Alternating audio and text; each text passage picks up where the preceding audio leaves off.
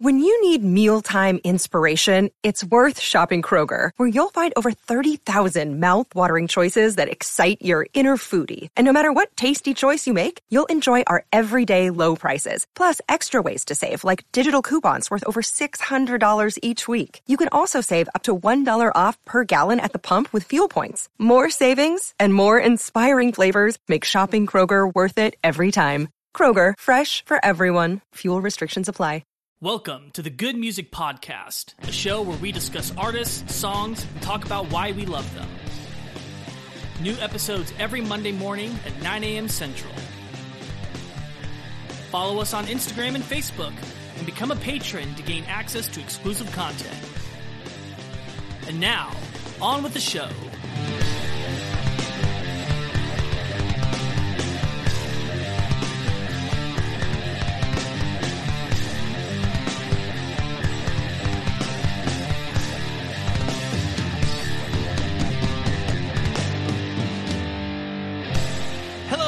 Hello, everyone. Welcome to another episode of Good Music Podcast. I'm Lucas.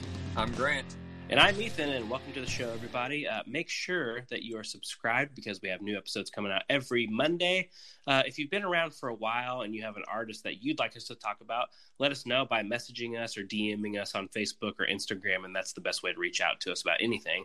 Uh, and lastly, if you love the show, go down into the episode description, click, uh, click the Patreon link in the uh, below. Become a patron. You get episodes early and special access to our favorite segment, which is the Bad Music Podcast, where we talk about the six worst songs from the artist that we are talking about. Speaking of, you guys that have been around the show for a while know, if you've been following, this is we're kind of doing a new format. Uh, me and Grant have literally no idea who we're talking about today. So now I get to my, my get to genuinely ask Lucas, who are we talking about today? Well, um, this is a what we call a volume two. So this is going to be an episode on an artist that we have already covered before. Okay. And this is kind of our opportunity to dig a little bit deeper.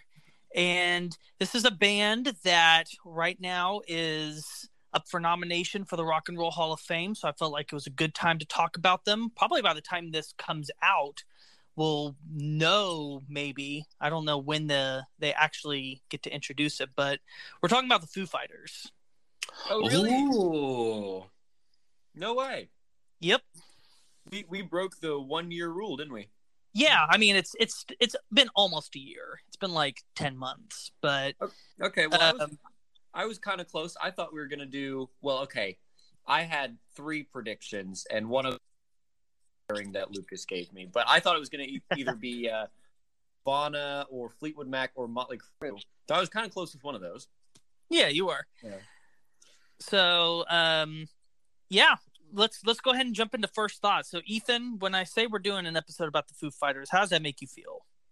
I I have never really gotten I mean, Pat I feel like every musician kind of knows of the Foo Fighters because they're kind of too big to not know of. Um I I probably and I say this with every band that's not within my genre wheelhouse where it's just like oh, like Foo Fighters is like the rock thing, you know? And so I was like, okay, I know you know, the pretender and that's pretty much it, you know. Oh boy. and, and so yeah i'm so like literally i'm like didn't the foo fighters perform at like a super bowl one time No.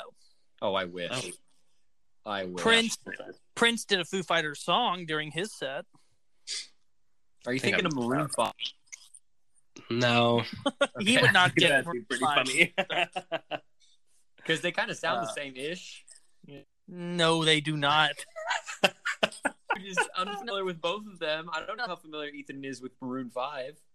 Oh, he loves. really- yeah i really like maroon 5 well i did like maroon Okay. 5 Well, yeah. I think most their thing. people used to like Maroon Five. they did Well- they tried to pull a coldplay and like keep evolving with the times they just did not a very good job Yeah. I respect well. the effort. Anyways, I think I'll probably say that I'm just a straight up five. I'm, I'm completely neutral. I, I think that they're good. I think that it, it- the only reason that I'm not a six or a seven is probably just because I haven't listened to it and I don't know why they would be so good, uh, but I know that they are. So I, will I'll put myself at a five. I, I, don't go out of my way to listen to it. Uh, I just, I just, I'm not a rock rock. I'm not a rock guy, so I'm just gonna be at a five. Hmm. Alrighty, uh, Grant, you've uh, you've done a Foo Fighters episode with us. I have. I have done a Foo Fighters episode, um, and we actually covered a Foo Fighters song when we were doing the covers last summer. That was great. Yeah. Um, that was a lot of fun, and it was good to get to know like kind of how the songs were structured that way, right? It'll as we go through the volume twos of some of those artists, maybe you know that will kind of be a a continuing thread of just the realization of like, oh, there's a lot of different layers to a lot of these songs, um, and it's like, uh, anyway, okay, so I should just start with general first thoughts. I think I'm at like a seven maybe maybe an eight. I can be easily persuaded to be an eight, um, and that's just because it's like I like a lot of Foo Fighters, but I don't really know how to get into them. I mean, personally, right now I am in kind of the Nirvana phase of the Dave Grohl uh, career, right? And I'm I'm trying to soak in all of that before I move to Foo Fighters. Um, but I love the musicianship, and I like watching Dave Grohl interviews because he's a very great. Uh, one of the funniest yeah. guys in rock for sure. Oh yeah, oh and for sure, and he's got the greatest stories too. Like he was uh, drumming with Tom Petty, and you know, uh, Tom Petty made the statement that he's like, "Oh, it'd be a shame if we, uh, you know, never did that again," and they ended up never doing it again. He regrets it, but he was telling that story. He just couldn't become uh, Tom Petty's drummer because he was wishing that uh, it was Kurt up there, you know, because that was right mm-hmm. after um, that, you know, Nirvana had to unfortunately cease. Um, but anyway, so yeah, I'm at a seven or eight. I like a lot. Actually, I'd go ahead and say I like all of the songs that I've heard of them, but I just don't know where to start. I'd love to go see them if they ever come around. Um, I am excited to get into more of them. I'm very excited that we're doing an episode on them. Uh, I'll just leave it at that. So uh, I guess Lucas. Um, so I would say that I before doing research for this episode, I was like on the border between eight and nine. I had my Foo Fighter songs that I re- and I remember I really rose in appreciation when getting ready for the last episode on them. But now with this episode doing a full run through and, and our ranked playlist does have every single Foo Fighters song. This it's not restricted by anything. So reminder, we had so a five is neutral, a six is I kind of like them, seven is there are some songs that I love, and an eight is I know and love pretty much every single song that they have. And uh, I would say eight is I I love several of their albums and would consider myself a fan. Nine, I would say, would be like you know the deep cuts and you're you know you're on the next level, and then ten is they're close to one of my favorite I have ten as pillar right now. This music has changed me as a person. Is a ten? yeah, I would say that at this point for me, I'm a very strong nine. I'm finding that they their music kind of is changing me a little bit. Um, it's it's it's changing. I've noticed my drumming has changed since I really started working on this episode. Um, my whole process towards like I've had moments where I was just like, what if what if I just like made my own album? And it's like it. Foo makes me think that I can do it. And I keep saying to myself, man, if I was in a band, I would love to make music that sounds like what the Foo Fighters make. Ooh, that is so that is sounding like ten. It's that, uh, that they're, they're right, almost rotating. They're almost in pillar category. They're almost like it, it's it's it's straddling line, but I still think it's in a nine. But I mean, it's a very very strong nine. I've I'm continuing to be amazed by how much I'm loving the stuff that I continue to find by them.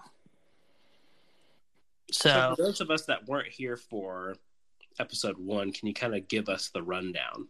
Yeah. So the person that's most important to um, Foo Fighters obviously is Dave Grohl, which Um, Ethan, are you familiar with Dave Grohl? I am mostly familiar, but I think for those of us that are not familiar, you should give us a little. little yeah, he obviously rose to popularity first as the drummer for Nirvana, um, which was one of the biggest bands of all time.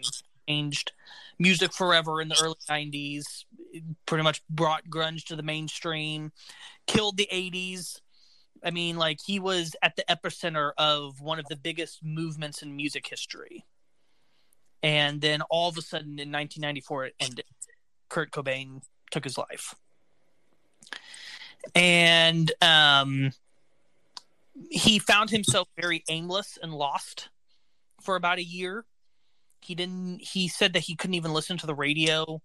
He didn't want to make music. He didn't want to play music just because it just like because you know, it just made him think of Kurt. And finally, he realized that he needed to do something or else he was spiraled down into a pit that could potentially lead him down the same path. He got very depressed and decided to just make an album to kind of like help heal himself. Mm-hmm. And that and Foo Fighters album. And that entire album was done just by him. He played every instrument, wrote all the songs, all the vocals. Where's the name from? Um, he said that he's always been a science fiction fan, and he just wanted something that um, was mysterious sounding. Because originally he did not bill the fact that it was him. He wanted it to fool people into thinking that this was a band with tons of members in it. But he wasn't able to keep the secret for very long. Um, but this it was never meant to be released. This was just going to be something for him to have for himself, and to just kind of help him get through this this difficult time. And he just happened to give some copies to some of his friends, just say, "Hey, you know, I'm I made this." you know, here, enjoy it. And then they ended up passing it on to record executive because they were like, Dave, this is really good. And then they called and was just like, hey, we want to officially release this make this a thing. And that's when Foo Fighters began. So what are what are some of the notable songs on that first album? Well, um, the big ones being uh, "This Is a Call," "I'll Stick Around," "Alone and Easy Target," "Big Me." Um, it's the first album is very unique, and also, by the way, I didn't even really ex- specify what we're doing with this volume two. We're talking about the early years. Okay. So we are gonna act. We are gonna feature music from this first record. Um, we're gonna specifically look at the '90s, which contains their first three records. So '95, the first album comes out, and that's when he assembles the band because he needs to take it out on tour. Right. And um, when that when he put that group together, um, he got Nate Mendel on bass, who is the only uh, person in Foo Fighters that has been with him since the very beginning. He's been on every single album since then. Um, he also got Pat Smear on uh, lead guitar. Actually, Nirvana's touring guitar member because obviously they were a power trio. So anytime Kurt would do a solo or anything, there wouldn't be any, you know, rhythm backing track. And so Pat was someone that was already very familiar with Dave and had played with him a lot, and they knew that they had chemistry together. So it was kind of like a little bit of a Nirvana reunion to have him come on board for lead guitar. But he would leave at the end of the 90s, but then come back at the end of the 2000s, and he's still with them now. He just had about a 10 year gap where he was not with them. And then he got um, William Goldsmith on drums, who did not last very long. When they went to go make their second album, The Color and the Shape, um, he buckled under the pressure of recording, and um, Dave ended up re recording all of the drum parts himself. And then that made but he didn't fire him. He still wanted them to be part of the band, but he got really mad that Dave did that and left the band. And that's when Taylor Hawkins came in, who's their current drummer. He came in at the end of the 90s. And Taylor Hawkins is about as close to a Dave Grohl drumming clone as you can get. Yep. He is a brilliant drummer, and he's kind of become the second face of the band. Like it's Dave, but then like everyone also knows Taylor. And and Dave himself does the rhythm guitar and the uh, Lead vocals. Yep. And he writes and mixes and produces and all that stuff. He doesn't mix and produce. I mean, he does produce, but he's not. He doesn't get into the engineering part. Okay. Um, but every single musical idea starts with Dave. Dave is the unequivocal band leader. The other members have been quoted as saying that like our job is to make what Dave hears in his head a reality. Like they don't bring song ideas really to him. They help him once the once the process begins, but the the initial spark of the song always comes from Dave first. It's kind of like he he is like the leader of the band and everyone is helping him. Mm. So I think the only, as I'm kind of, I'm on Spotify looking through the albums. Mhm. I know I know the most songs from The Color and the Shape. yeah, it's kind of it's their big album. And we're going to talk about it a lot tonight specifically. Um, it's kind of like if you were to pick the classic Foo Fighters album, that's the one that you would pick. It's the like the first their first album was big, like it, but it wasn't like you know world conquering. That second record was world conquering. That was kind of like when they really became like a force to be reckoned with in the music world. Yeah. They um they really exploded on that album.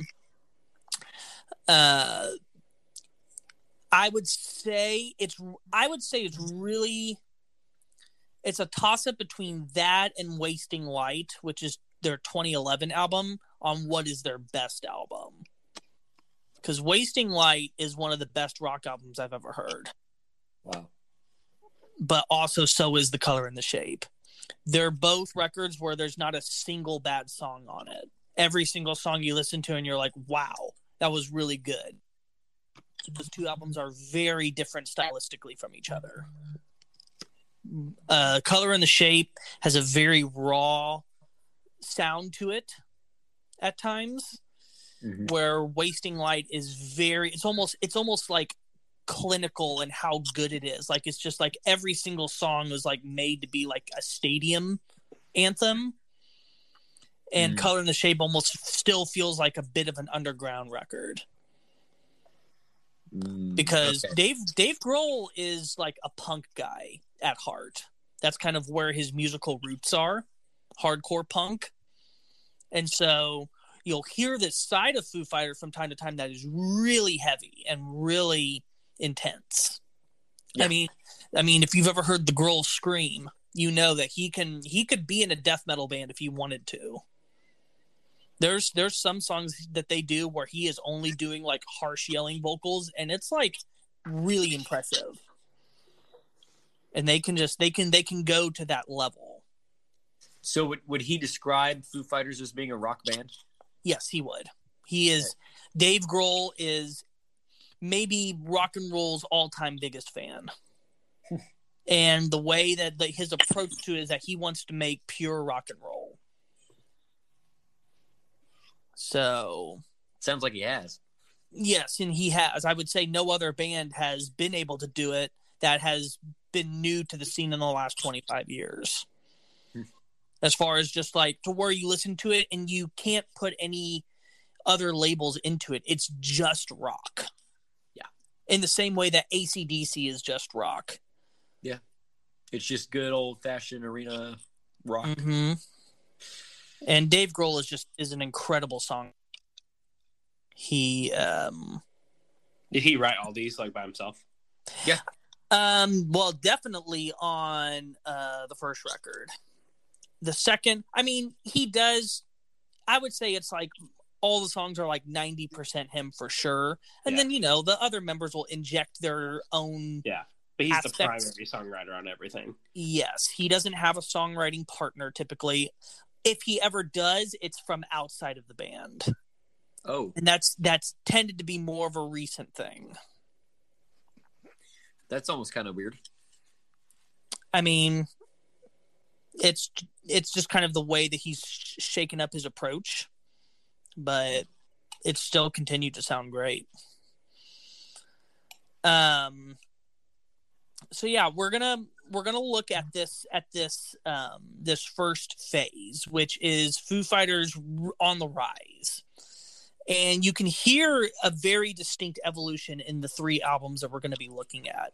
You've got the first record, which is such a anomaly in their discography as far as the way it sounds and the and obviously the way it was approached too. It's the only record that was not made by the band. It was all him. So of course it's going to be completely filtered as well as the fact that it was not written for any commercial satisfaction. It was not written for people to be heard. And you can hear that the a lot of the songs on the first record are not easily accessible it's a very it's a very experimental and very atmospheric record.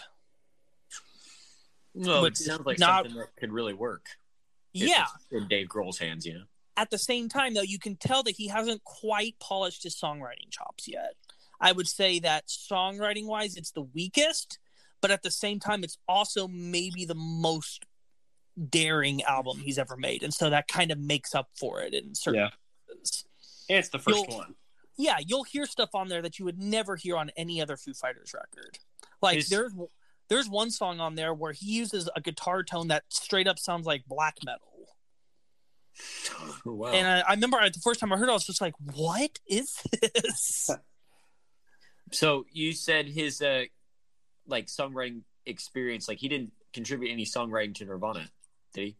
Mm, no, but he did he a lot of the songs from the first record he had around him since the late 80s but okay. they were just they were just little demo tapes that he would have. Eventually like just every now and again he'd kind of get a little cool song idea but he never took it seriously. And um, i mean he in the same way that foo fighters is kind of the unequivocal songwriting leader of Foo Fighters, Kurt was the same way in Nirvana. He didn't he didn't have people coming in and going, "Hey, let me write a song with you." Like Kurt usually always had a pretty finalized vision of what he needed. Hmm. Okay. And but I obviously, you know, being around Kurt, I'm sure had massive impacts on the way that he wrote and the way that he the way that he sounded Mm-hmm. Um.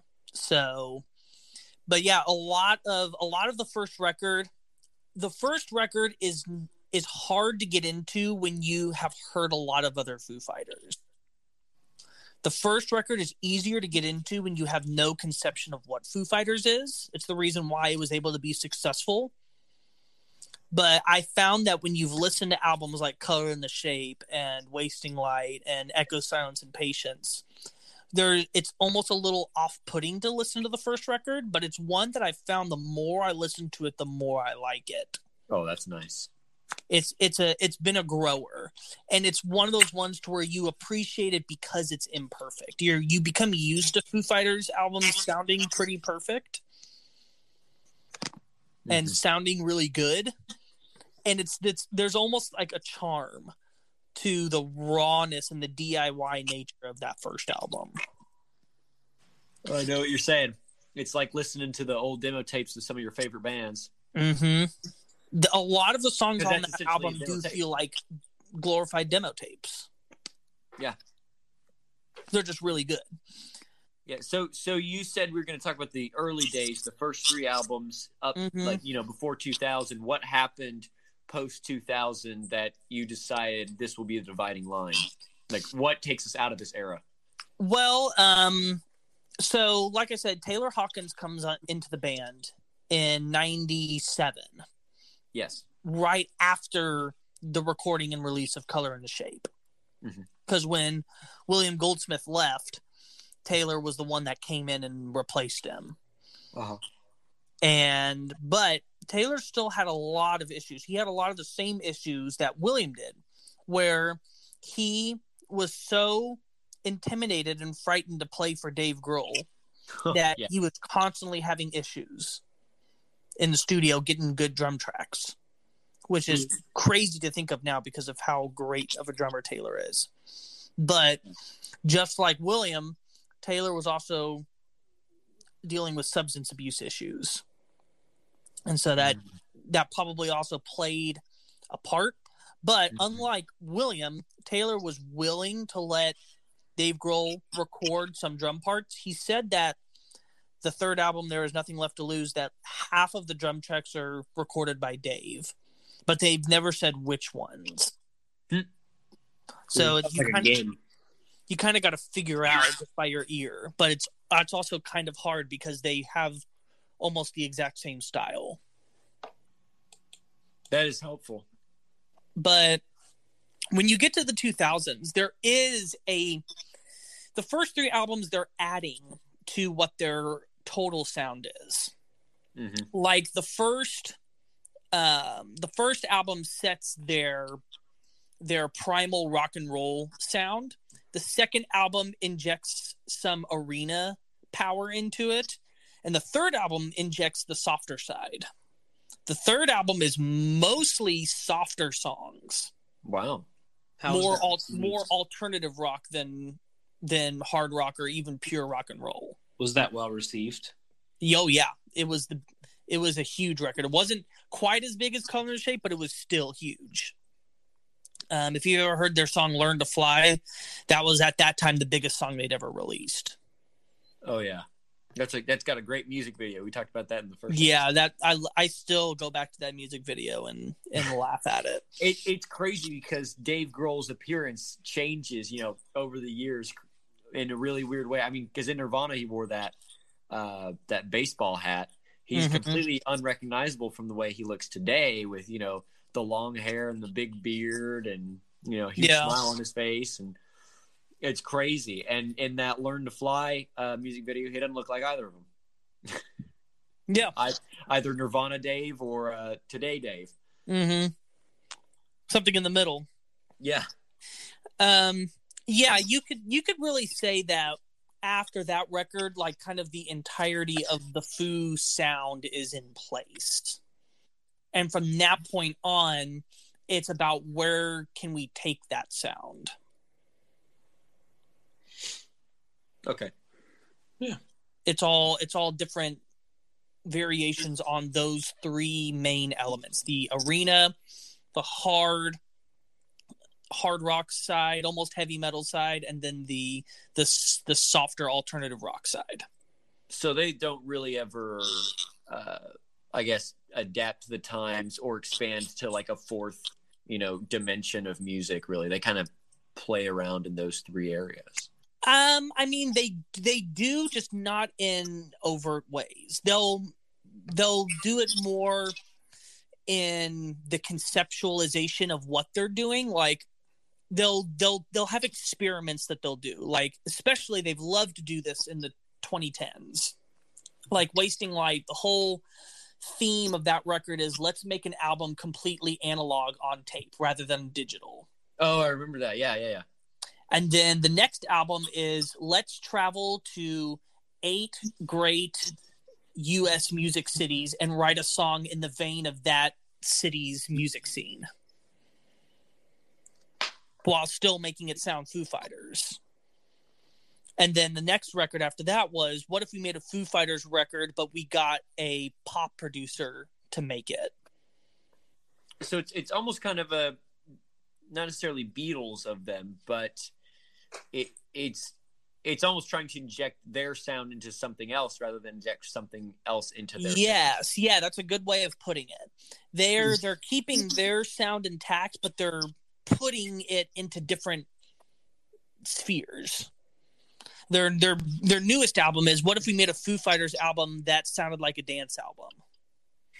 Oh that's gonna sound weird it's Right. i i will say that it's the first record i've ever heard from them where i was just like i don't think that this worked really Mm-hmm. i would say i think it's their weakest album but it's still got some great songs on it I mean, yeah, it is. It is the genius of Dave Grohl, so it can't be Mhm. that bad. yeah I wonder if I would like it. You might. maybe You'll have Ethan to get tends to like the the weirder mashup stuff. The Medicine at Midnight record. Uh huh. Yeah, I, I don't I don't think it's it's near as strong as anything else they've ever made, but there's the problem is is that there's not like there's not an all time classic on it. Even even the album before that, Concrete and Gold, there's there's like there's two songs on there where it's just like those those will forever be like legendary Foo Fighters songs, and you know it the instant you hear it. That is true. There are some there are some uh particular Foo Fighter songs that's like as soon as you hear the intro, like um uh our first song for the first episode. Yeah, Uh, best of, best of you. Yeah, yeah, exactly. Like as soon as that starts, and he's got, I, you know, he says, "I got another confession to make." It's like you kind of know that, like, oh, this is like this is a well written song. It's Uh-huh. a well produced song. You can hear in his voice that it's like that's a perfect take. Like it's so well that it's like there's a lot of effort put into this that you know that you're you're in for a real treat. Um, first time I listened to Go first ahead. time I listened to Everlong, right? I I thought the same thing. Like the whole way through the music video, I was watching the music video. The whole way through it, it was one of the most hilarious, dumbest music videos I think I've ever seen. But I loved, I loved it, and I loved the music, and I, I will never forget what it felt like the first time I listened to that song. Mm-hmm. Their best songs, like you, you feel the power of it the first time. You don't have to listen to it multiple times to get it.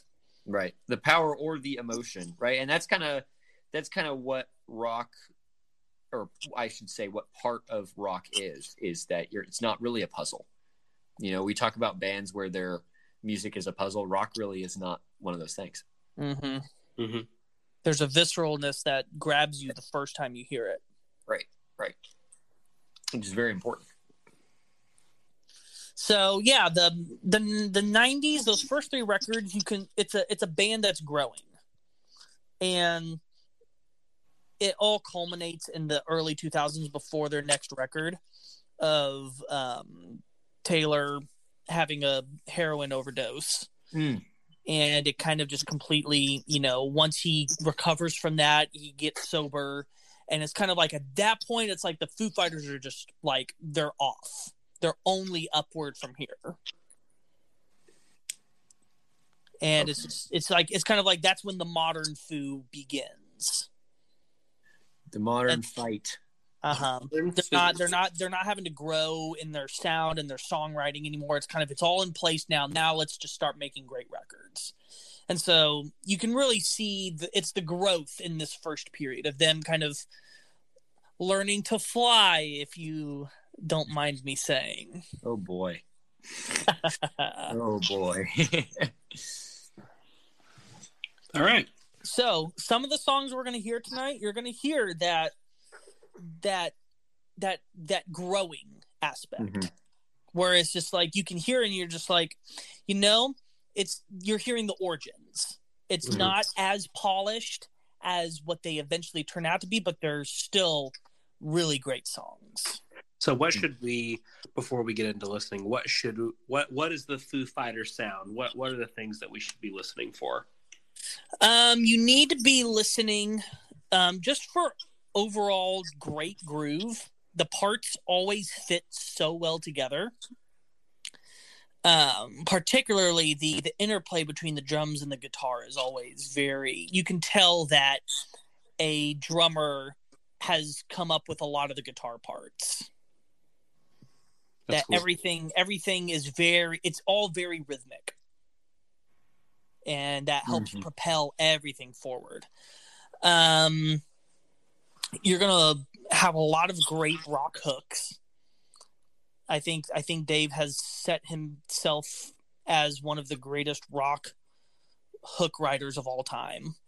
He just continues to come up with so many great and i've noticed the more that i've listened to foo fighters melodies he does have his certain i don't know what the theory of it is. I'll let you guys kind of fish that out but he always has these very specific ways that he takes the melody there's certain chords i can tell that he really likes to use Like he, I don't know if there's seven chords or the if he's using like a flat or a diminished something, but he always has this these moments in his melodies where it takes the turn you don't expect it to. But it kind of again, I don't really know how to explain it, but I'll see if you guys But pick up on It's it. probably flat six, flat seven, one. Yeah. Maybe I don't know because again I don't know really what that means, but you'll I'll have you guys see if you can Yeah. pick no, up. I know. I know what he's saying. It's in. Uh, it's in Learn to Fly. Yeah. Yeah, like it's it's stuff where when he you know he's doing the chorus and then he goes down to the bring man. on. It's, it's yep. Flat six, flat seven, four, one. Classic. Flat I didn't know there was a four in there, four. but uh, yeah, no, that's a very that's a very Da, strange. da, da, da. but I've it's something I've noticed. Um, the lyrics are usually always very personal to him. Um, he's not typically writing about as much about what he sees in the world, but he's usually drawing from some kind of personal experience. So it's you know he's usually not making commentary. He's not you know he's he's writing about his what's going on in his life so and because of that i do feel like it's it's allowed a lot of his songs to people to latch onto them and identify with them Mhm. Because they're saying oh me too i Mhm. feel this way as well oh he's speaking right to me i'm Mhm. going through this same issue right now and Mhm. so his his lyrics are always usually very personal to other people Sweet. and um i mean other than that it's just good rock and roll Well, what do you say we listen to some good rock and roll? I, First- I think it's time to get on to it. So First true exposure to Foo Fighters. yeah i'm really excited to see how this turns out. Um, we're going to go ahead and take a quick break. When we come back we're going to talk about the six songs that we have picked for this episode. So stay tuned. We'll be right back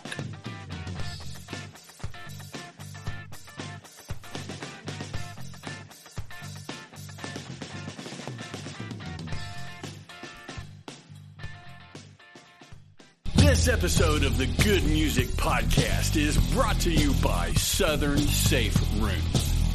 When severe weather threatens, you want the maximum protection for you and those you love.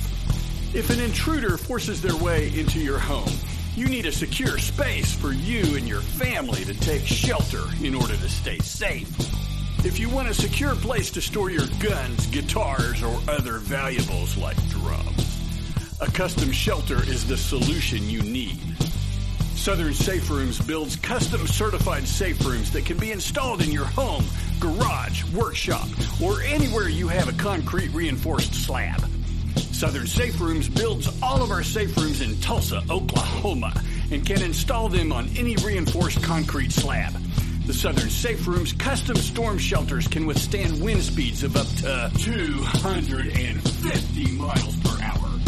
Southern Safe Rooms have been tested by Texas Tech University and are built to exceed FEMA standards to withstand an EF5 tornado. The Southern Certified Safe Room is constructed with the highest quality materials, far exceeding conventional storm shelter construction. With over 110 years, count 'em, of steel manufacturing experience, Southern Safe Rooms knows how to build a secure shelter for your home. Call 918 584 3371 or visit our website, southernsaferooms.com. Welcome back, everyone, to the Good Music Podcast. We finished talking about Foo Fighters, our Volume 2 episode on the Foo Fighters. And we were talking about the early days, everything from 1995 up until 2000. And it is time to talk about the six songs that we have selected for this episode. So, for those of you who are new, please, please listen to our first Foo Fighters episode so you get a little bit more context for what we're talking about. But thanks for being here anyway, if you are new. And Lucas, could you explain to those of us who are new what we're doing here? So, um, this is the part of the episode where we really just start to dissect some of the songs and get some concrete examples of what their music is like. Um, in a volume two, we're not as much concerned about introducing you to the band, but rather this is taking you deeper. In this case, we're diving deeper into the uh, the beginning segment of the band's history. So from like you said 99 95 to 99. And uh, these six songs are going to give you a great snapshot of what the band was like during this period. Also, the songs are picked and arranged in a way to where they flow well with each other, they transition, and there's an emotional flow that at the end of the set, hopefully, you should have a cathartic emotional experience. Now, like we said earlier in the episode, uh, this is going to be our first episode where they have never heard these songs before. So uh, they are going to be giving their live reactions as they hear them. So unfortunately, we can't play the music on the episode. But if you guys would like to participate with Grant and Ethan, there is a link in the description of the episode. Uh, take you to a Spotify playlist they're going to count down and hit play at the same time, you're free to do that as well. And you can kind of hear our commentary as the track is going. So this could be a kind of a cool way for you guys to, you know, engage in the episode and kind of make it a little more fun. I know that I'm going to have fun here. so I feel like it is appropriate since we're talking about the beginning of the band. We should start at the beginning, the first song off the first album. All right. As well as the first single. So for most people, this was their introduction to the Foo Fighters. This is so. this is a call. All right, Ethan, count us ready. Three, two, one, play. So this song, you're gonna notice that the lyrics are quite strange. The lyrics don't quite make sense in this song. Mm-hmm. And there's a reason for it. It's mm. intentional gibberish. Dave felt that after he released this record that people were going to heavily scrutinize every lyric for all signs of him grieving over Kurt Cobain. Mm, and so sure. he wanted to he wanted to start things off by kind of disarming everyone. Because even though the album cover looks like a like a pistol of some sort. yes, he he then he ended up also getting a lot of controversy for that, saying, "How could you put a gun on your cover when that's how Cobain killed himself?" and he was like, "Oh, I didn't think about that." His vocals sound very Cobain here. Yes, I I would agree. I mean, more so than like he usually is. It's so crazy that he's playing all these instruments, right? Yeah. Dang it. Why is he so good?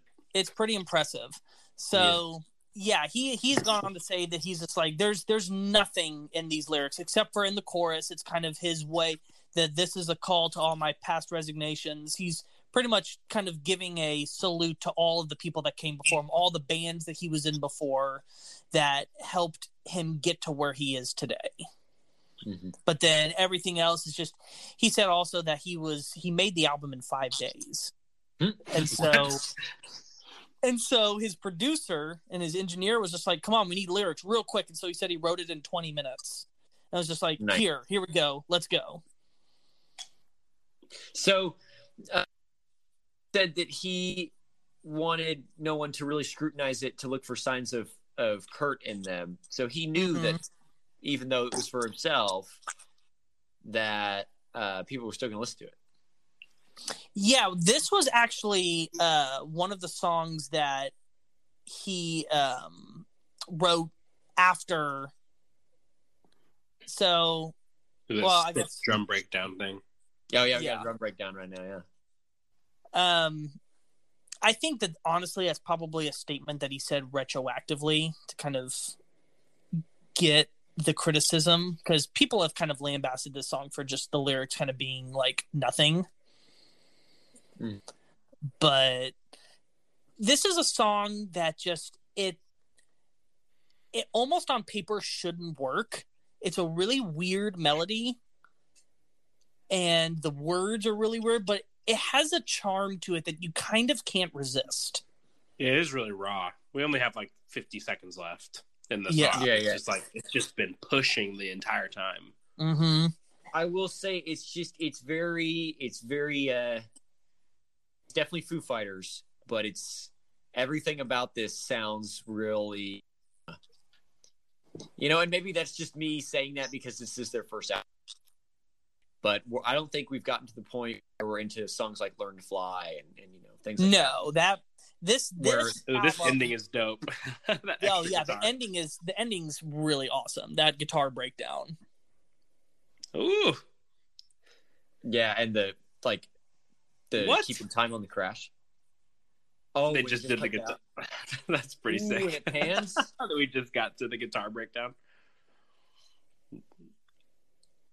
Oh, Oh Okay. dang, and we're okay. We're at we're on. I'll stick around now, and it just goes. That, It that was a pretty cool it- transition. yeah, they just we just go right into so this is the second uh song on the record as well. Um I'll stick around is the first song that Dave said that he ever wrote that he instantly realized that this is a great song and confident about it. He said that all the other songs on the album he didn't feel confident about it until they reached the final mixing process he said that there was something about "I'll Stick Around" that immediately struck him as this is a this is a good song. was As "I'll Stick as- Around" the most successful song on the album? Um, no, this is a call has kind of become like the big song on the album. It's the the only one they regularly play in their live shows.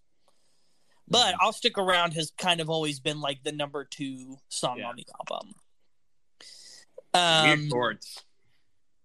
the yeah. So the, he said also this was the first song where he really put himself into the lyrics. That the lyrics weren't just a means to an end to get the song finished. That he wrote about something that really resonated with him. which is what?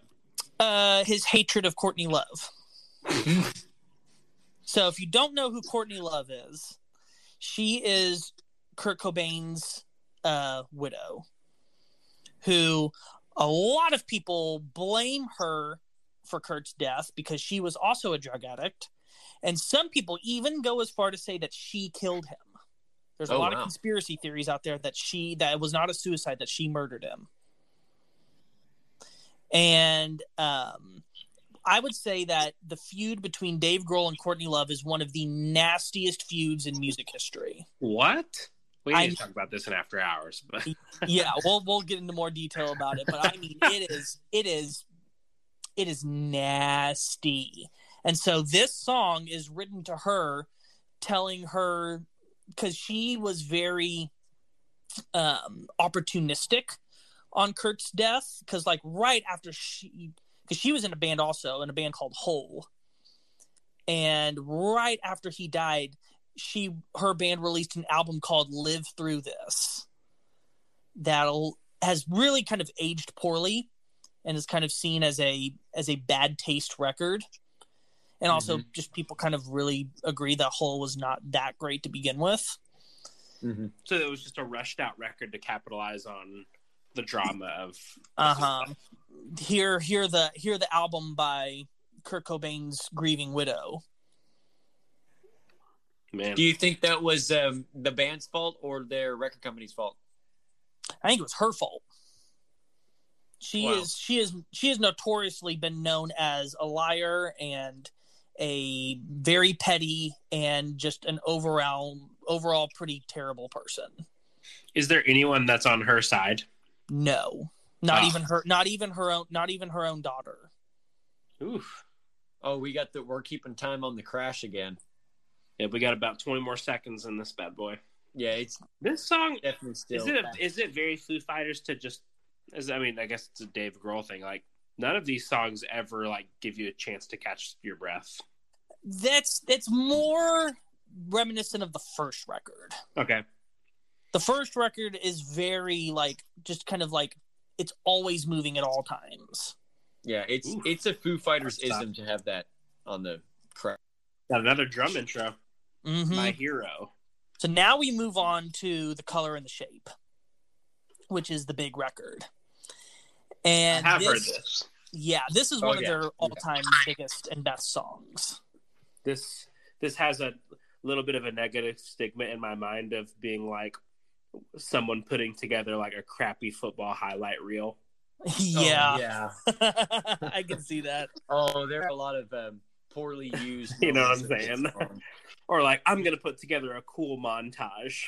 This is the song that they would pick. I, I think there's a very important Foo Fighters ism here in the beginning. Like there is a tr- the drum intro, right? But then you have that uh, open note uh, melody that you're with like the melody that you're playing. They do that all over this album. They do that in Monkey Wrench. Um, they do that in I think they do that in some parts of Everlong, but like that's that's all over Foo Fighters stuff. This guitar line on the chorus is so good. Yeah. Oh, Can you- the, the harmonizing guitar lines on the Can you immediately hear a difference though to this Oh, yes. record? yeah How full it sounds. and it's and it's engineered clearly. Everything is just so crisp. And can you also feel the step up in songwriting as well? yeah Yes. I And then mean- they end on that four chord right there. Mhm. Oh yeah. Yeah, Mm. so so my hero, a lot of people have tried to say that he wrote this about Kurt and Yeah. he has denied that. He said that this hero is about all of the heroes that are not he- that are not famous. About how Mm. the real heroes are the unknown everyday people.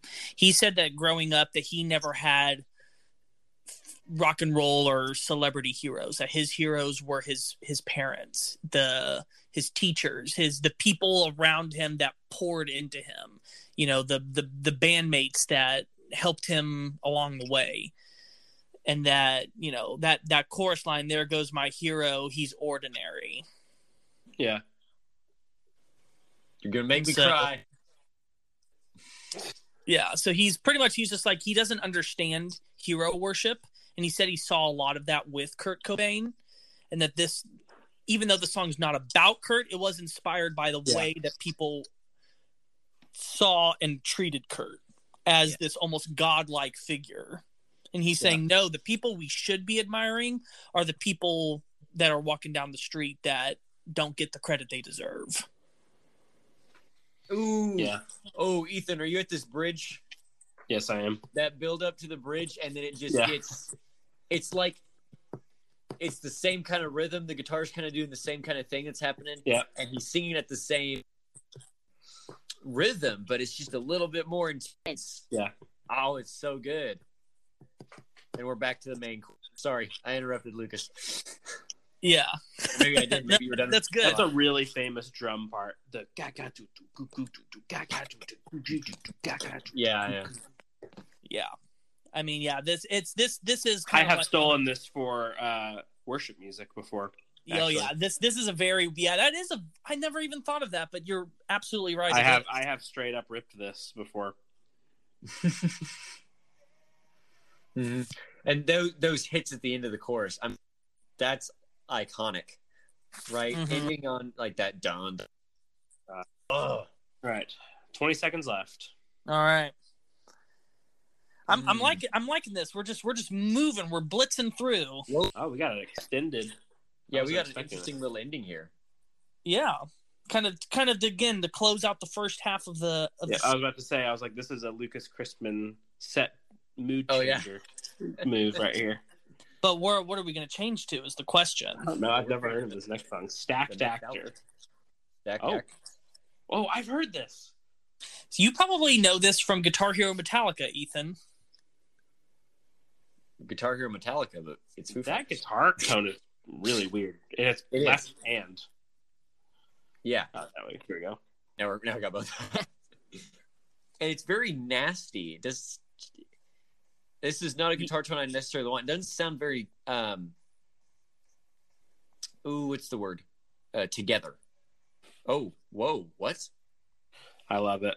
Are we in bossa nova land now? this is one of the strangest Foo Fighter songs, but I love how how strange it is.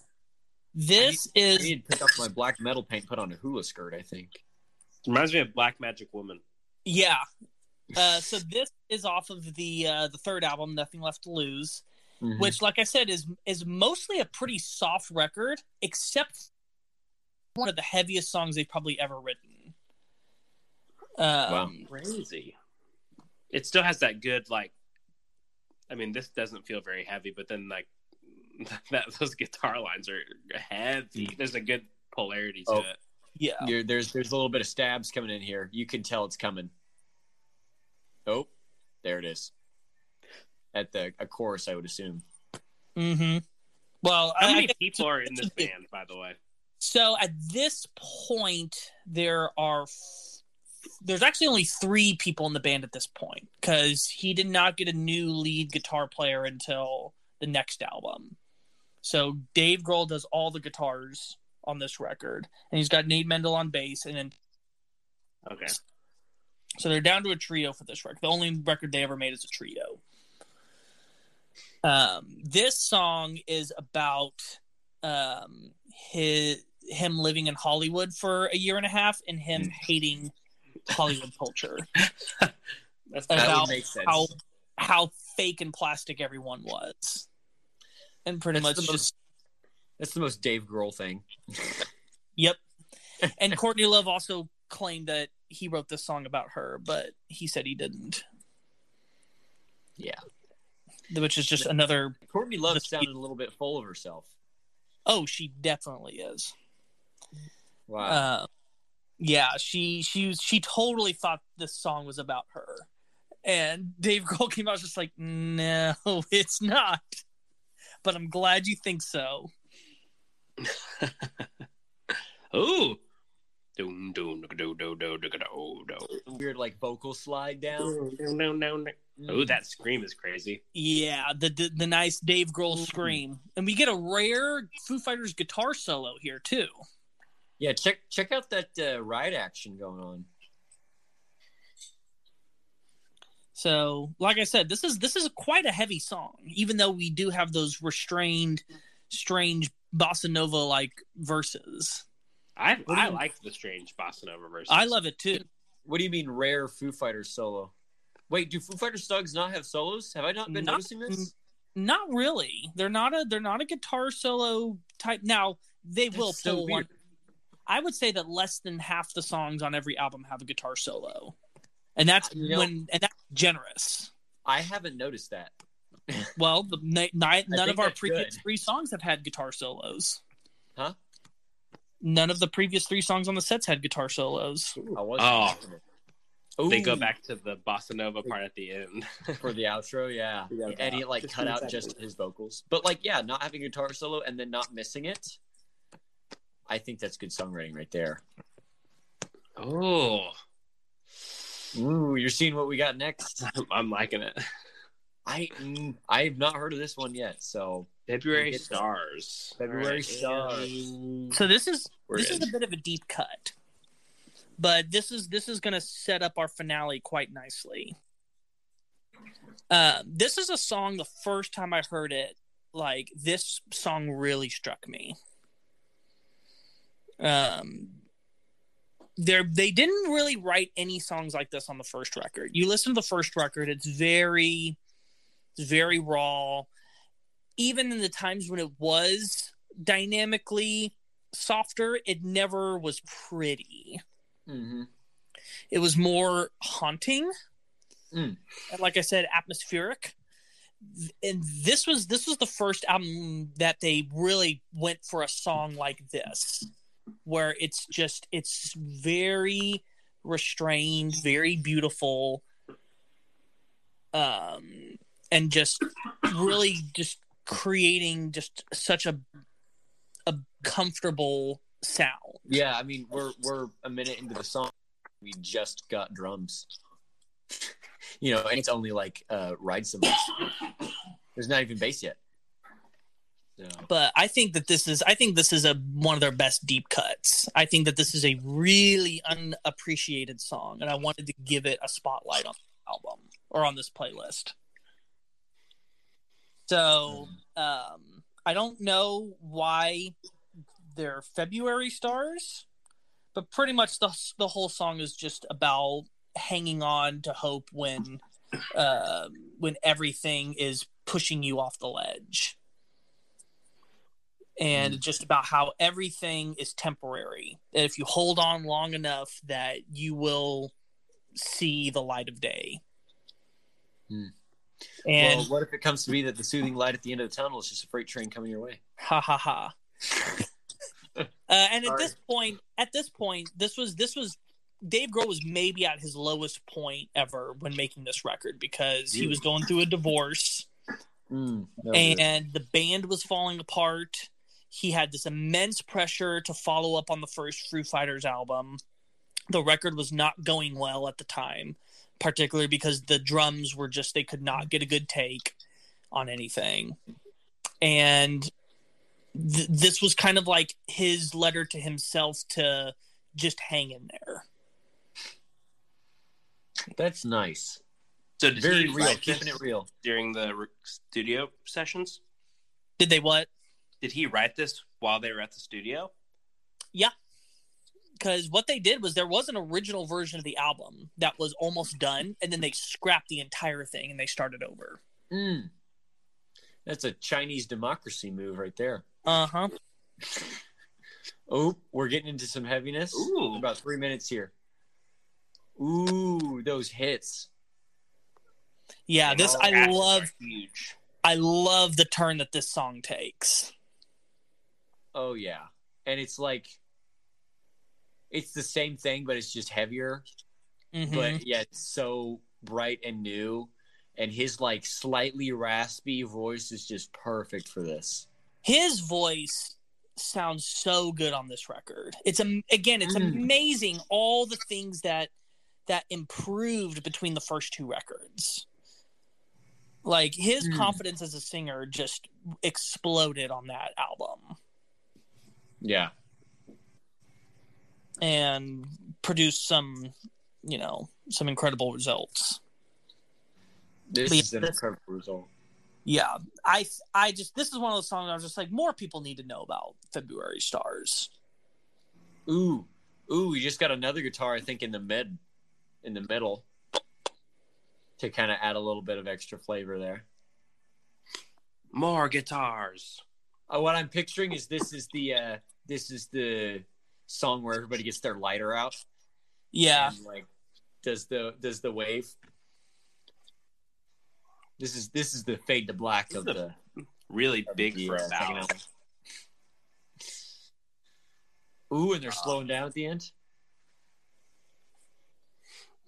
A big power chord ending. We got uh we got about ten seconds left here. Ah, the song. Mm-hmm. The song. Oh my my Spotify's acting up. Come on, Spotify. And we're here. Oh, the song. You're right. So Everlong, the the the Foo Fighters song. Mm. I don't know So if it's the Foo Fighters song. um, I would say I feel like My Hero is the Foo Fighters song. I This would song, say at least most. on Spotify, this song has like quadruple the plays. Yeah, it's their Really? most. It's their biggest song. Um, they've played this song live more than any other song, and this was this was the song that made the color and the shape such a huge record. Mm-hmm. Like this was this was But like you can, the you can definitely hear on this song though like a huge development in sound, Yeah, yeah. like and stylistic approach to And that hi hat stamina. yeah. yes. Oh man, I've I've lately I've been just kind of working on my hand speed by playing to this song, and it is by the time you get to the end, like your wrists hurt so bad, your forearms. You gotta hit the mm-hmm. gym, Lucas. Come on. I know. I guess so. but Everlong is the song about his divorce and ah, about him at the time when his relationship was at its worst, him looking back on when the relationship was at its best. Mhm. Ah, that's sad. Just kind of looking back to when everything was fun and innocent. And then that chorus is if everything could be this real forever. Mm, this chorus. Wait for this, Ethan. Oh man, unless Yep. you've heard it before. I know this song. I just didn't know it was about this. hmm Yeah. I thought it was just about like singing with someone and like when you make music with somebody, you get that maybe that's somebody trying to inject um, Kurt Cobain into it, but music with someone, you kind of there's like a, a an emotional connection that you don't get any other way. Uh, this is, in my opinion, this little. Uh, This is kind of one of those lyrical puzzles. that little that little musical interlude between the chorus and the second verse is like my Mhm. favorite part of the song. Yeah, it's it's really good. Just everything about this song is just it's like it's it's that that god tier level of rock songwriting. It's just This is a lightning in a bottle type of song. yeah. Mhm. I remember Grant, you were so mad when I didn't put this on the first Foo Fighters. I was set. so mad. I was so mad, but I'm glad it's here now, man. Because because I would have made uh, us cover this if we. I mean, I loved doing Monkey Wrench, but but I would have made us do this song if we had it on the last. On the last Yeah, oh man, and that harmony on the chorus. Oh yeah, it's so tight, and yet his voice be too, and it just it it. uh Oh, I forgot about Right. the cutout. Oh, me too, and it's got the weird whatever voices are happening. Yeah. Apparently, it's him reading simultaneously a love poem, a technical manual, and uh, some fantasy novel. Interesting. So just random gibberish. Yeah. So, uh, his, it's just him injecting his own humor into it to like for people that I'm sure were like trying to figure out what's the secret code that he's putting in the background there, and he's kind of it's almost like he's trolling them. He did a bit of trolling. He did a uh, he did a Opeth. Yeah, Oh man, we got 20 seconds left of this set, yep. man. Uh, And it it- Hopefully this the- bet could be forever. Uh, I wish it could be forever. Let's put this song on loop. That's that's what I used to do. when I discovered this song, I just put it on loop. that's it. Oh man, that's it. That's the set. Wow. All right, That was a so yeah, it was. We uh, we were able to kind of just really run right through these songs, which was which was fun. I felt like I kind of had to really make sure I had to hit the hit the specific point. no, that, that was good. It was it was nice, and we got to kind of experience it as we went, and we got to see a lot of different colors of the of the early days. So, um, how did where did this guy this set take you emotionally through? Hmm. Like, kind of where did did you feel the set kind of just guiding you along to a to a specific place? I Honestly, I the think first four the first four songs, it, it was just like drive, drive, drive, drive. and Then I felt like February Stars, we got a little bit of a breather, and, and then into it was almost like a reverse. Not that Everlong is like a down song, but it was almost like a it's almost like a the plane is landing kind of situation Oh, where it's yeah. like we're Oh. starting out, we're there, and then it's like and now we end with Everlong, and you know, I mean The plane- Everlong is driving, but it's not like a stacked actors or a My Hero, you know. It's a very different kind of driving. the and so I thought it was nice. Yeah. I liked. The, I thought it was a great set. the plane is landing. I think you described that perfectly. I think we started off with those first two songs being like, you know, pretty intense, pretty heavy rock, you know, uh, and then My Hero kind of showed us a little bit of a different side and added some dynamic value that we didn't have before. And Stacked Actors kind of completely broke that down in a really weird way. And so when we get to February Stars, we can build everything back up from essentially, you know, not having very much context at all because Stacked Actors was so weird um, compared to the first three. And then, you know, by the time we get to Everlong and you hit that, you know, really quiet um, major seventh and build from there, that's like whole song was a catharsis moment. It was it was the plane landing, and it was like it was it was like a sappy, it was a sappy end to the set, you know, musically, because that's just the way that uh, major sevenths are. So yeah. I thought it went from from really intense and I guess a youthful energy to a more mature way of songwriting.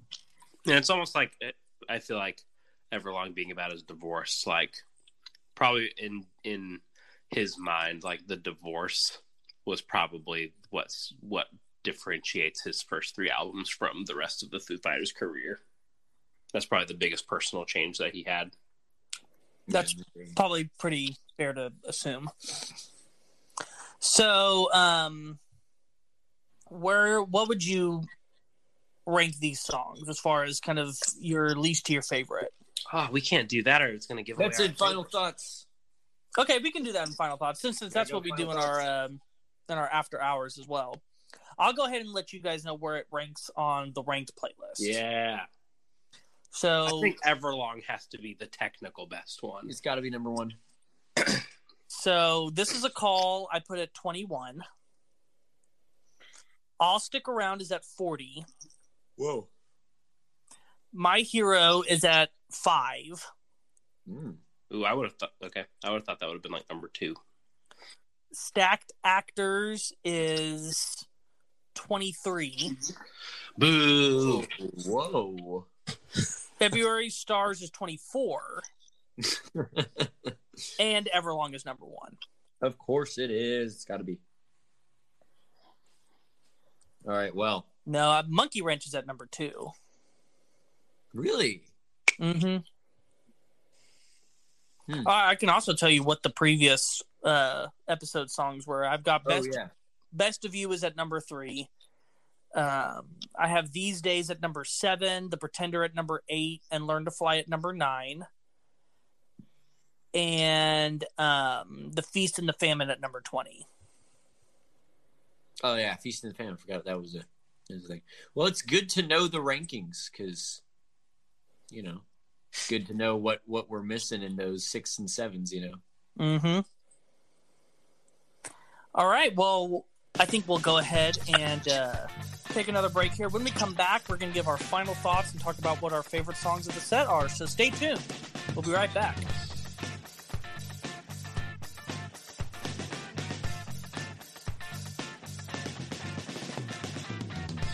Hey, what's up, everybody? It's Ethan. Welcome back to the Good Music Podcast. We just got done listening to our six songs from the Foo Fighters this week, which was This Is a Call, I'll Stick Around, My Hero, Stacked Actors, February Stars, and Everlong. And now it is time for our final thoughts. We, this week, genuinely, we got to give our first thoughts at the beginning of the episode. And now that we have just freshly listened to our six songs, now it's time for final thoughts. We just have our opinions changed, and we've kind of changed our favorite song to now we're going to list our least favorite to our favorite of the six songs, kind of add some more suspense. So, um, Grant, final thoughts about the Foo Fighters? Well, I told in my uh, uh, first thoughts that it wouldn't be very hard to convince me of an eight, and I think that that was done. You know, particularly the Color and the Shape album. I think I know what I'm going to be listening to after this, or well, Mhm. you know, later on to this evening. Um, and ah, man, oh man, it's just every song I've heard from that album has been just a step above most of the music world. It's crazy. It's crazy. Um, I would have to put. Uh, I, I I hate to do this. I'd have to put stacked actors at the bottom. It's just didn't resonate with me. I like the idea, didn't resonate with me. Then I'll do. I'll stick around. This is a call. February stars, my hero, and number one on my list, Everlong. That's got to be my my ranking, and it's just I am. I think I was uh, correct to be excited about this episode. I think I'm slowly starting to understand. It took two episodes to me be on the Foo Fighters uh, episodes for me to slowly start to understand why they are, you know, as big as they are and why people love the Foo Fighters so much and Dave Grohl. So that's a pretty short final thought, but So you're uh, from a that's my final seven, a seven to an eight. I am. I was kind of between a seven and an eight, and now I'm firmly an eight.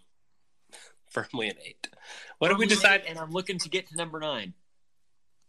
Eight was eight was you just you like a, most of the songs, you love most of the, a lot of the songs, and nine is deep cuts. I Yeah. N- yeah, Well, 9 let- would be you like you need to listen to everything that they have. Right. So so if uh, if color and the shape proves to be what I think it's going to be, Oh, I, I, I trust me, it will. yeah, then, that's the uh, album I would tell you. That's the one. If you, that's the first place you go. then I'll I'll probably move through them at whatever um, order I end up deciding. Probably chronologically, that's just the one that makes most sense. And then if I like all the deep cuts, then maybe I'll be a nine. If it really changes me, maybe I'll be a ten. You know, let's, let's keep this momentum going. So, All right, Ethan. I would say I probably moved from a five to a six.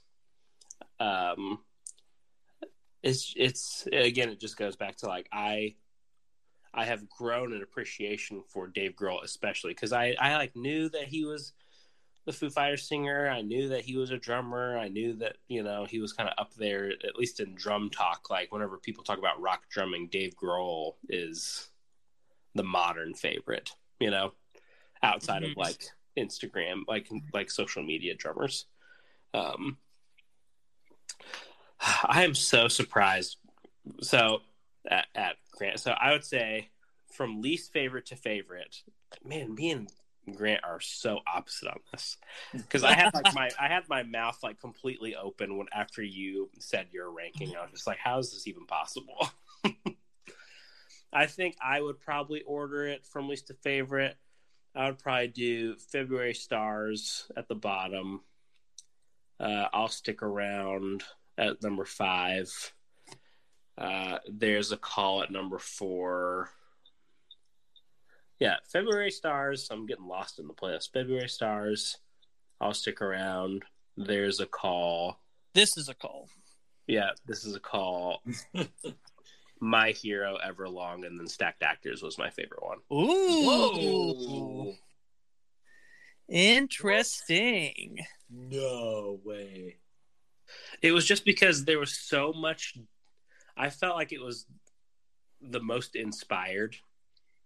Yeah, I can see that. It, it, it was just like, whoa, you're doing this crazy bossa nova, but like rock. Like that's why I was like, man, this reminds me of Black Magic Woman, you know. And it's just like it's so like just creatively impressive. It, it just, I was just like, oh my gosh, this is amazing. And then being able to just go into that, the guitar tones are just, it's just such a weird fusion of things, but it ends up working so well. Everlong is obviously, I think we would all agree, it's technically the best song. Mhm. But man, Stacked Actors is. I'm gonna. I'm gonna like really remember that one. I'll remember. I'll really remember that one too. I mean, it was good, but it was just. It was not my favorite. Is what I'm saying. Don't don't think that because I put it at the bottom, I don't like it. So Lucas, you were essentially a nine and a half. Yeah, yeah, Are have you gone down to a nine? Have you gone up to a ten? Um, I guess actually I made a mistake and I kind of actually told you guys where I am at this point. yeah. Way my Uh, I would say that I was like at the my first thought was I was but bordering between eight and nine, and now I'm firmly a nine. Mhm. So that was that was an error on my part. Sorry, guys. But I can tell you what my favorite songs were. By the way, when I rank the songs on the playlist, I'm ranking a lot more from my head than I am from my heart. So just because I rank something higher doesn't mean that that's my personal favorite. To agree. Um, I would put probably I'll stick around as sixth. Um, February stars fifth. This is a call fourth. Stacked actors third. My Hero's first. There you wow, go. stacked actors hate. Um, stacked actors I think is awesome. Wow, the hatred. I've that I've loved that song for a long time, ever since I heard it in Guitar Hero Metallica. Uh, I'm just I'm a I'm a sucker for some great arena rock. So That'll do it. uh, I also got to tell you guys about Harry's pick. Oh yeah. So Harry, my four year old son, is now obsessed with the Foo Fighters. Let's He- go. Like he He- becomes a, he has a weekly obsession with Yeah, everything. he does. It's hilarious. I, there has not been a time yet where he's been like, eh, I don't like this. He went hard on Foo Fighters. And any any time I can't go off of what he tells me because he changes it every time I ask him. But I know which ones he res- resonates with the most because he'll know the words and he gets the most excited when they come on. And the Yeah. one he got the most excited for every time was My Hero. Hmm, good one. Yeah. He can he can sing just about every word to that song. that's a good pick. At least But- you didn't pick stacked but- actors or something. This this is a call came very close to him. Ooh, What did? This is a call. That's pretty good. This is a call is a good song. It is. It's crazy to go back and even listen to this as a call, and I'll stick around because it sounds so different. Yeah. The first record, true, and those are the most Yeah. Foo Fighters like sounding songs on that album. You also have to tell us about the drama between uh, Dave Grohl and that lady. Oh, I will. We'll we'll do that in after hours. Oh, saving it, saving it for the Mhm. patrons. Yep. So, if you guys want to have access to that segment, you should uh, click on the description or link in the description of the episode. Takes you to our Patreon page where we uh, do the bad music podcast, but sometimes we also kind of go off on little tangents about stuff here and there. And um, yeah, check it out. We have uh, we have exclusive content, we have early content, and it's just a way for if you like what we do and you want to support, that's the best place to go to. Um, but if you don't want to do that, but you still want to support us, hit that subscribe button. Um, we have new episodes every Monday morning, 9 a.m. Central. Um, make sure that you tune in next week. We are going to be going to the 70s next week and going to talk about one of the all time great bands. But Ethan and Grant don't know who it is yet. nope. They're going to be sitting in suspense, just like you guys do. So uh, make sure that you tune in next week for that. And um, if you want to, um, for uh, if you want us to talk about one of your favorite artists, make sure that you either uh, send us a message on Instagram or Facebook, or leave us a review and put your favorite uh, band in there. We once a month are picking an artist that you guys have recommended to us. So um, your recommendations are heard and taken into account. So we want to hear what you guys want to hear episodes about. And make sure you check out the other link in the description of the episode that takes you to the Spotify playlist. Uh, if you didn't follow along with us in the episode, then make sure you go listen to the songs. And that's it. I'm Lucas. I'm Grant. I'm Ethan. Keep on listening to good music.